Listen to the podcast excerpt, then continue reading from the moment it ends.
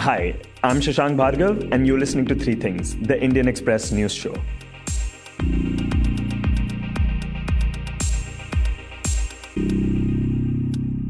In this episode, we talk about the discovery that has opened up possibilities that there might be extraterrestrial life on Venus.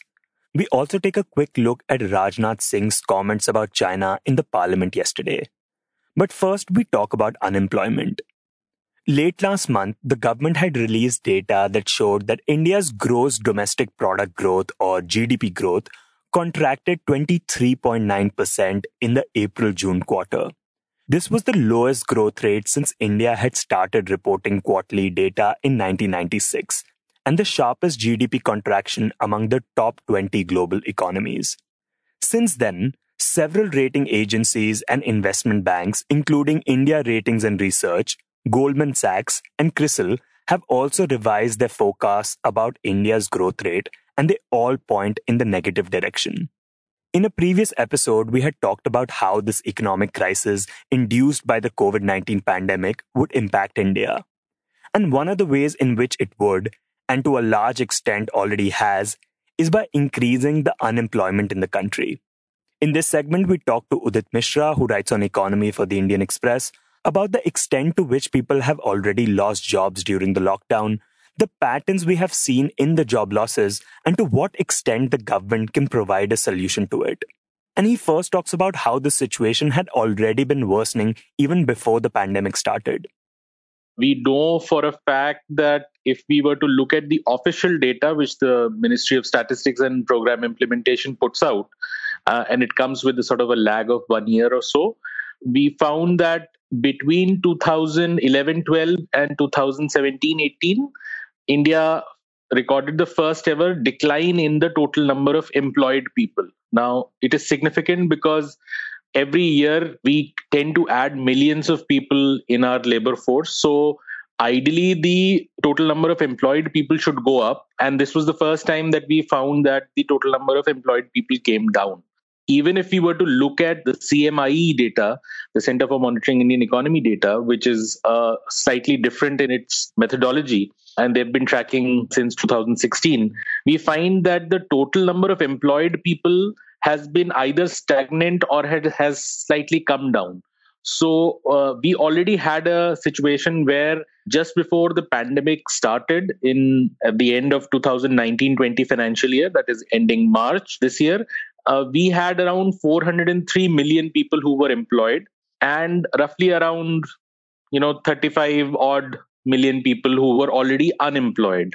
Now that was the situation before the pandemic. He says that after the pandemic hit in april out of the 400 million people who had a job 121 million lost it. That comes to about 30% of them.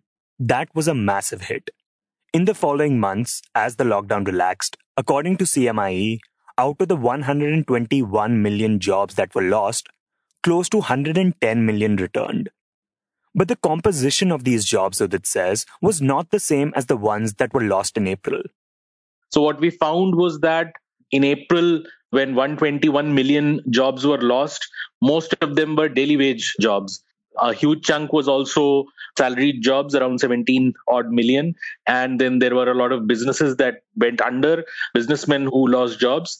Then there was farming jobs. They actually went up you know. Even in april it saw recorded 5 million up in the farm jobs which was understandable because a lot of people who were leaving cities were going back to the villages and taking up some kind of job there over the next three four months what we saw that daily wage laborers sort of recovered a lot of those jobs. The 90 million lost their jobs. 80 odd million sort of got it back. Businesses recovered to a certain extent. 7 odd uh, million or 10 odd million came back there. Uh, farm jobs we saw a lot more farm jobs you know another 7 million sort of uh, joined farming or farm related activities. But the one sector where we saw continued job losses was the salaried section. And by the end of August, we found uh, that 21 million salaried jobs had been lost. And these are um, not only the more difficult jobs to get, but once you've lost them, it's also that much more to recover. So the composition has changed. We have still a, a, certain amount of deficit of around 11 odd million from where it was in March. But it's the composition also that matters because now it's more and more farm jobs, which are low paying jobs and often are, are seen as disguised unemployment. And we are also seeing that a lot of salaried jobs have been lost, which will create a lot of stress for families in the cities and for the middle class. There are also several patterns that have emerged out of the jobs that have been lost. One unfortunate pattern, Udit says, is that women are increasingly not part of the employment story in India. So we already saw that over the years, fewer women are seeking job and that is showing up in a poorer labor force participation rate in india. I mean largely it's all the men seeking jobs women staying away from seeking jobs and that is what is bringing down our labor force participation rate. Basically that rate maps how many people are seeking work. And uh, we are finding that as against developed countries where 60 people out of 100 who are in the working age seek jobs. In India, it is only around 40 odd percent. And for women, that number is actually almost 26 odd percent. So that sort of limits your growth, you know, your GDP growth, your economic activity, because women, you know, half of your population is not sort of participating in the, uh, or is not able to participate in the growth story. And this pattern is then also reflected in the job losses that have happened recently when the job losses are happening, more and more women are losing jobs. I mean, you know, disproportionate to their involvement in the workforce. So, if you were to look at the 2019 20 data, which was around 403 million people employed in the workforce, only 11% of them were women. However, if you look at the existing job losses, which is around 11 million, 4 million are women, which is around 37%. So the job losses for women are almost four times what their involvement is in the existing jobs. So, not only are more and more women not seeking jobs for various reasons, but when it comes to job losses, they have also lost jobs disproportionately more than men. The other pattern that emerges in the job loss is age. People below the age of 40 so roughly between 15 to 40 years of age which would sort of involve students or the earliest entrants to the workforce the graduates the first and second job holders. They are the ones who've lost jobs far more than the people above the age of 40 and so on. They have actually gained jobs if anything. And if you look at in terms of education then mostly it's the graduates who have lost jobs. So i mean people who are graduate and above that educational attainment has lost jobs and people who have studied less than standard 10th and below they have lost a lot of jobs the middle has sort of survived a bit better but with higher educational attainment it has associated with more job losses this is something Udit says that we have seen over the years in the official data as well. That the unemployment rate was higher among the population that had attained higher levels of education. So, a lot of things here, a lot of patterns here, which are very disheartening because women are uh, increasingly not part of the job force and more education is not helping. Those are the areas where job losses are happening and job losses are happening in a crucial demographic where between 15 to 40 years age people are losing jobs. So that's the broader picture. As udit mentioned earlier one thing that has happened now is that with people returning to villages a lot more of them are employed or are seeking jobs in the farm sector but this will create problems of its own. One being that farming has never been that profitable. And Udit says that an old notion in policy making has actually been to get people out of farming. So the idea was that over time, India will pull people out of farming, have them into manufacturing, which possibly can have as many people i mean maximum number of job creation and into services. And by doing this not only the people who are left over in the farming sector earn more but also the others who've gone to other sectors like manufacturing and services also earn more and there is greater prosperity. Now what is happening is that more and more people are reverting back to the villages and taking up some kind of a farm job some related job.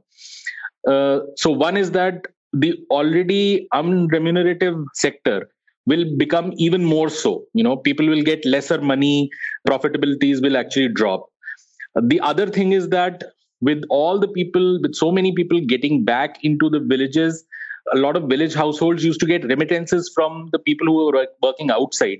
Now those remittances have gone down. So that is another source where the income stress will come from. That now there's nobody sending in money from outside. The other problem he says with more farm jobs is that it will put more financial burden on the government. Because with so many people there and we're trying to create NREGA jobs or create any kind of jobs or social security, state governments or governments in general will find that they'll have to spend far more in those areas in villages because they had not accounted for this kind of a surge in demand at the village level and this also puts a lot of burden on the infrastructure you know so many people coming back across villages schools and health infrastructure will not be there so it's going to be a massive issue in the coming years if more and more people stay in the villages or more people revert back to the farm sector. Now, one question that needs answering at this point is how many jobs does India require? Udit answers that for us. So every month we have around 2 million people joining the working age population. Now, not all of them are seeking jobs, and that is the labor force participation rate. In India, right now, the labor force participation rate is around 40%. And if you were to calculate it through that route, then every month, 0.8 million people are seeking jobs. And if you were to multiply this to 12, then for any particular year, you will come to something like 9.6 million jobs that are required. This 9.6 million is calculated based on the fact that in India, only 40 out of 100 people, that is only 40%, actually seek jobs. But Udit points out that in more developed economies, this should be upwards of 55 to 60%. Now, so if you were to go to something like 60% labor force participation rate, the demand for jobs further goes up from here. So that's why a lot of people have been saying that over the coming few years, India would have to create millions of jobs, you know, somewhere between 90 million to 144 million over the next 10 years for it to actually have a contained uh, unemployment situation. Otherwise, it can sort of keep snowballing with every passing year. So it's a genuinely massive concern right now for policymakers. As things stand, people are going to lose more jobs. Though to what extent remains unclear. One of the most important factors that will determine this, Udit says, is how fast and to what extent we can bring down the COVID 19 infection rate. Another question that arises is that when it comes to providing jobs, how much can the government actually help? Now, at the present level, government provides only about 15 million jobs out of the 400 million that we have.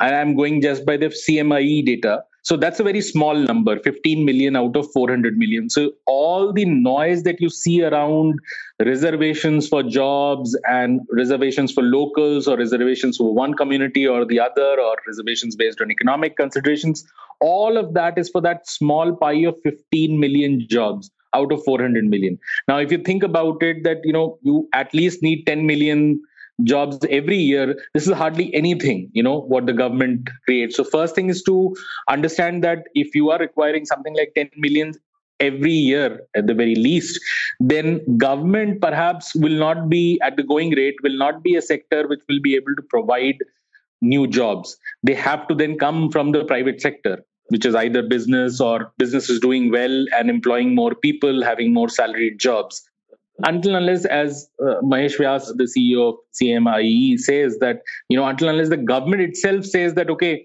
listen, we are understaffed in terms of health workers, sanitation workers, police, and everything, we, you know, start ramping up our own employment, you know. So government says, you know, I'll double up on the total employment that I create and sort of soaks up a lot of employment demand and also provides services for it. But that, Udit says, is not very likely to happen right now because the government is already very financially stressed. So for now, most of the answers to jobs will have to come from the private sector.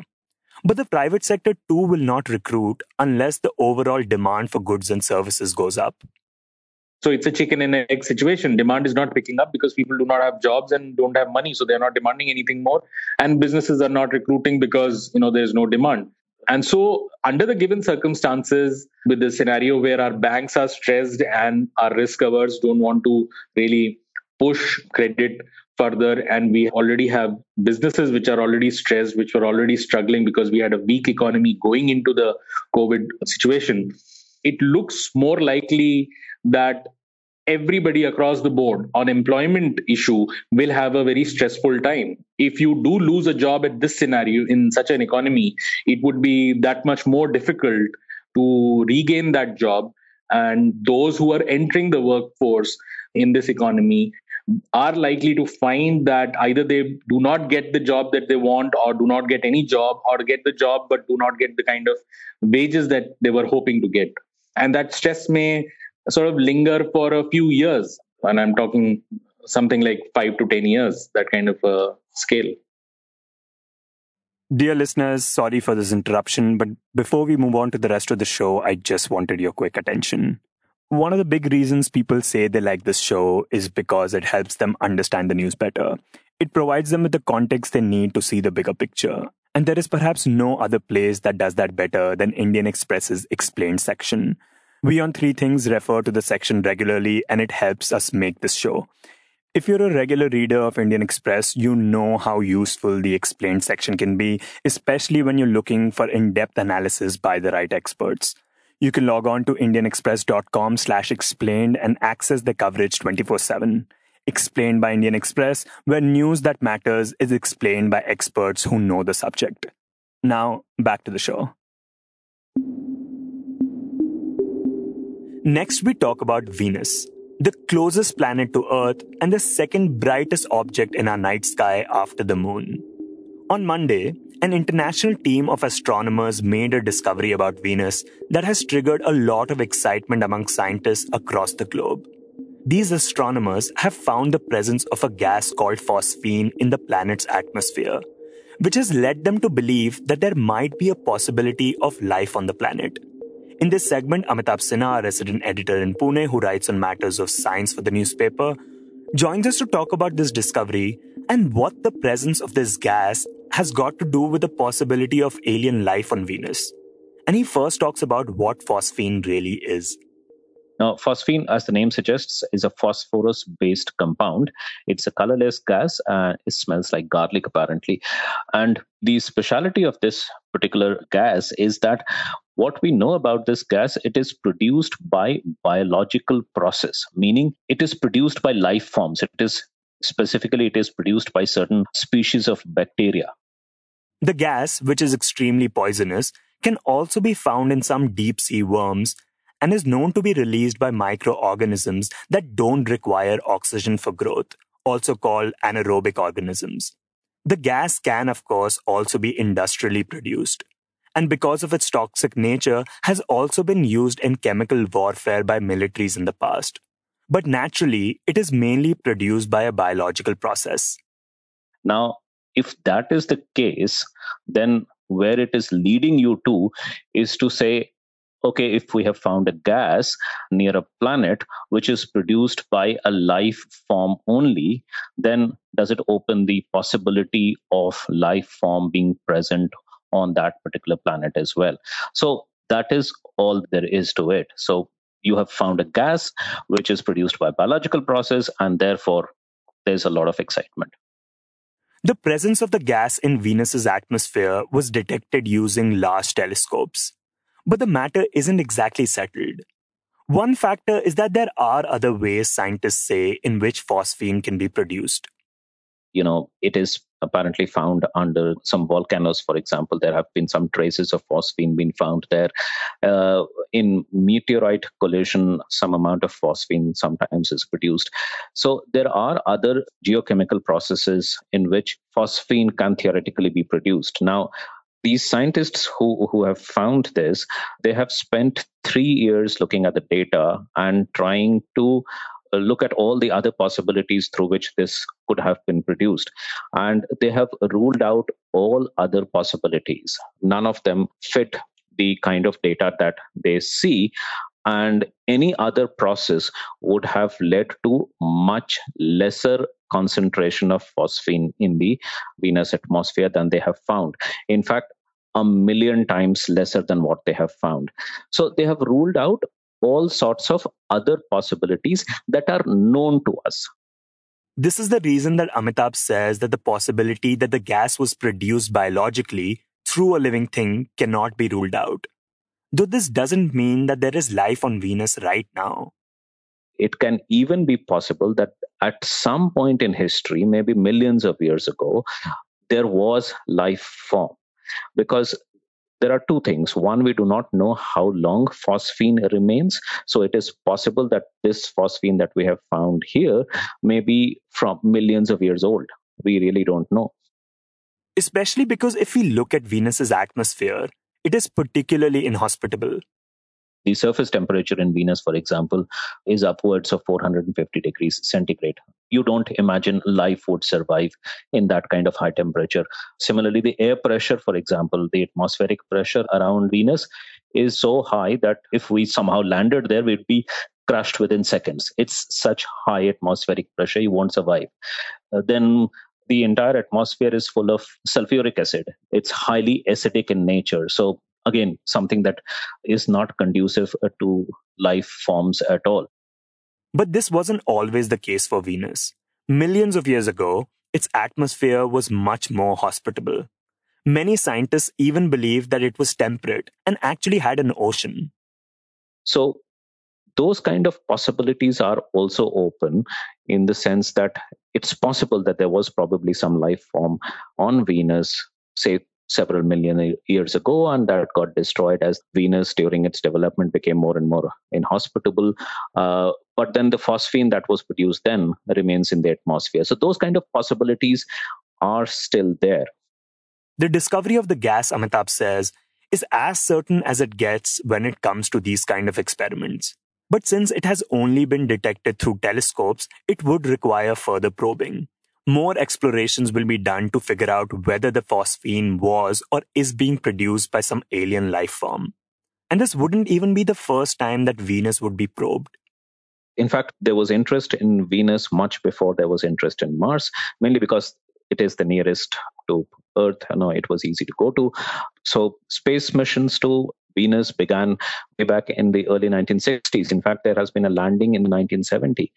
And uh, there have been several missions, mainly launched by the then USSR, which probed Venus. But then they realized, you know, there was a problem there because of such a very uh, inhospitable climate around Venus.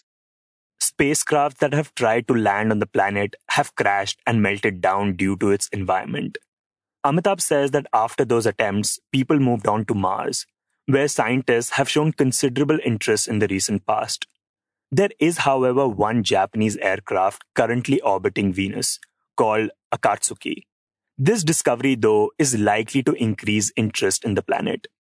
You will see a huge amount of new missions planned around Venus, and invariably, most of them will be attuned to looking for know, further signals of any uh, presence of any life on Venus.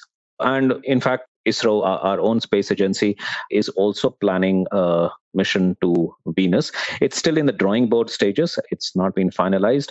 But yes, it is one of the missions that are likely to go in the next uh, maybe two, three, four five years time horizon and uh, like one of the scientists who is on the committee that is planning that space mission he told me this is very interesting and i'm now looking forward to the next committee meeting because whenever we meet next this is likely to dominate the discussions and probably we'll have to redefine our uh, mission objectives for that mission whenever it goes. The discovery is undoubtedly huge for space explorers and astronomers. As one of the scientists I was speaking to yesterday told me that look, if you are a planetary scientist looking for extraterrestrial life anywhere other than Earth, then probably for you, this is the biggest finding ever because this is much bigger finding in terms of the search for extraterrestrials than say the evidence of water that has been found say on uh, moon or mars Amitabh says that this is because water is only considered essential for the birth of life forms, but it is not produced by them. Something like the presence of phosphine, though, if biologically produced, could mean that there definitely was or is life on Venus right now. But there is a big difference between the possibility of finding life and actually finding it. In fact, as once another scientist told me, this is you know, personally, he would rank it not as big as, say, the recent discovery of, you know, gravitational waves, for example.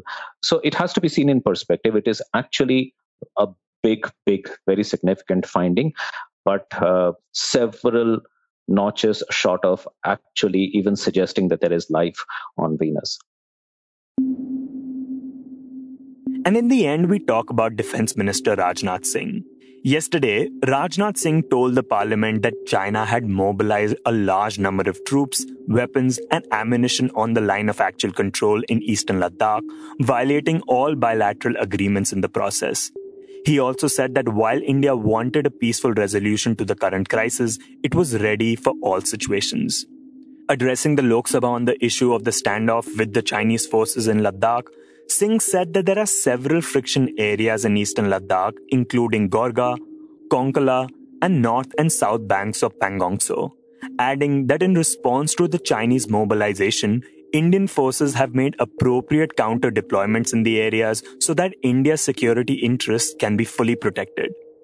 इस वर्ष हाल की घटनाओं में Chinese forces का violent conduct सभी mutually agreed norms का पूरी तरह से उल्लंघन है अभी की स्थिति के अनुसार चाइनीज़ साइड ने यलेसी और अंदरूनी क्षेत्रों में बड़ी संख्या में सैनिक टुकड़ियाँ और गोला बारूद मोबिलाइज किया हुआ है। पूर्वी लद्दाख और गोगरा और कोंकला और पेंगोंग लेक का नॉर्थ और साउथ बैंक पर कई फ्रिक्शन एरियाज़ हैं। चीन की कार्रवाई के जवाब में हमारी आर्म फोर्सेज ने भी इन क्षेत्रों में उपयुक्त काउंटर डिप्लॉयमेंट किए हैं अध्यक्ष महोदय ताकि भारत के सिक्योरिटी इंटरेस्ट को पूरी तरह से सुरक्षित रखा जा सके The defense minister also assured the House that the armed forces would face the current challenge successfully, adding that both India and China agreed that the boundary issue was complicated. He said, quote, We believe it will require patience and a fair and reasonable and mutually acceptable solution to this issue, which must be found through peaceful dialogue. The two countries have accepted that peace and tranquility on the border is necessary for the growth of bilateral relations. Unquote. Also, yesterday, Congress MPs staged a walkout of the Lok Sabha and held a protest in front of the Mahatma Gandhi statue on not being allowed to speak on the India China border issue. Earlier, during the Business Advisory Committee meeting, Congress had demanded a discussion on the issue, but the government, however, declined to honor it, citing sensitivity of the issue.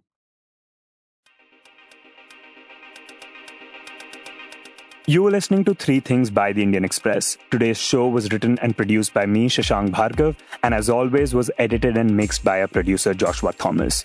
Before we go, here's another reminder to check out Indian Express's Explain section. You can log on to indianexpress.com slash explain and find in-depth analysis by the right experts. It has everything you need to know to understand the news better and see the bigger picture.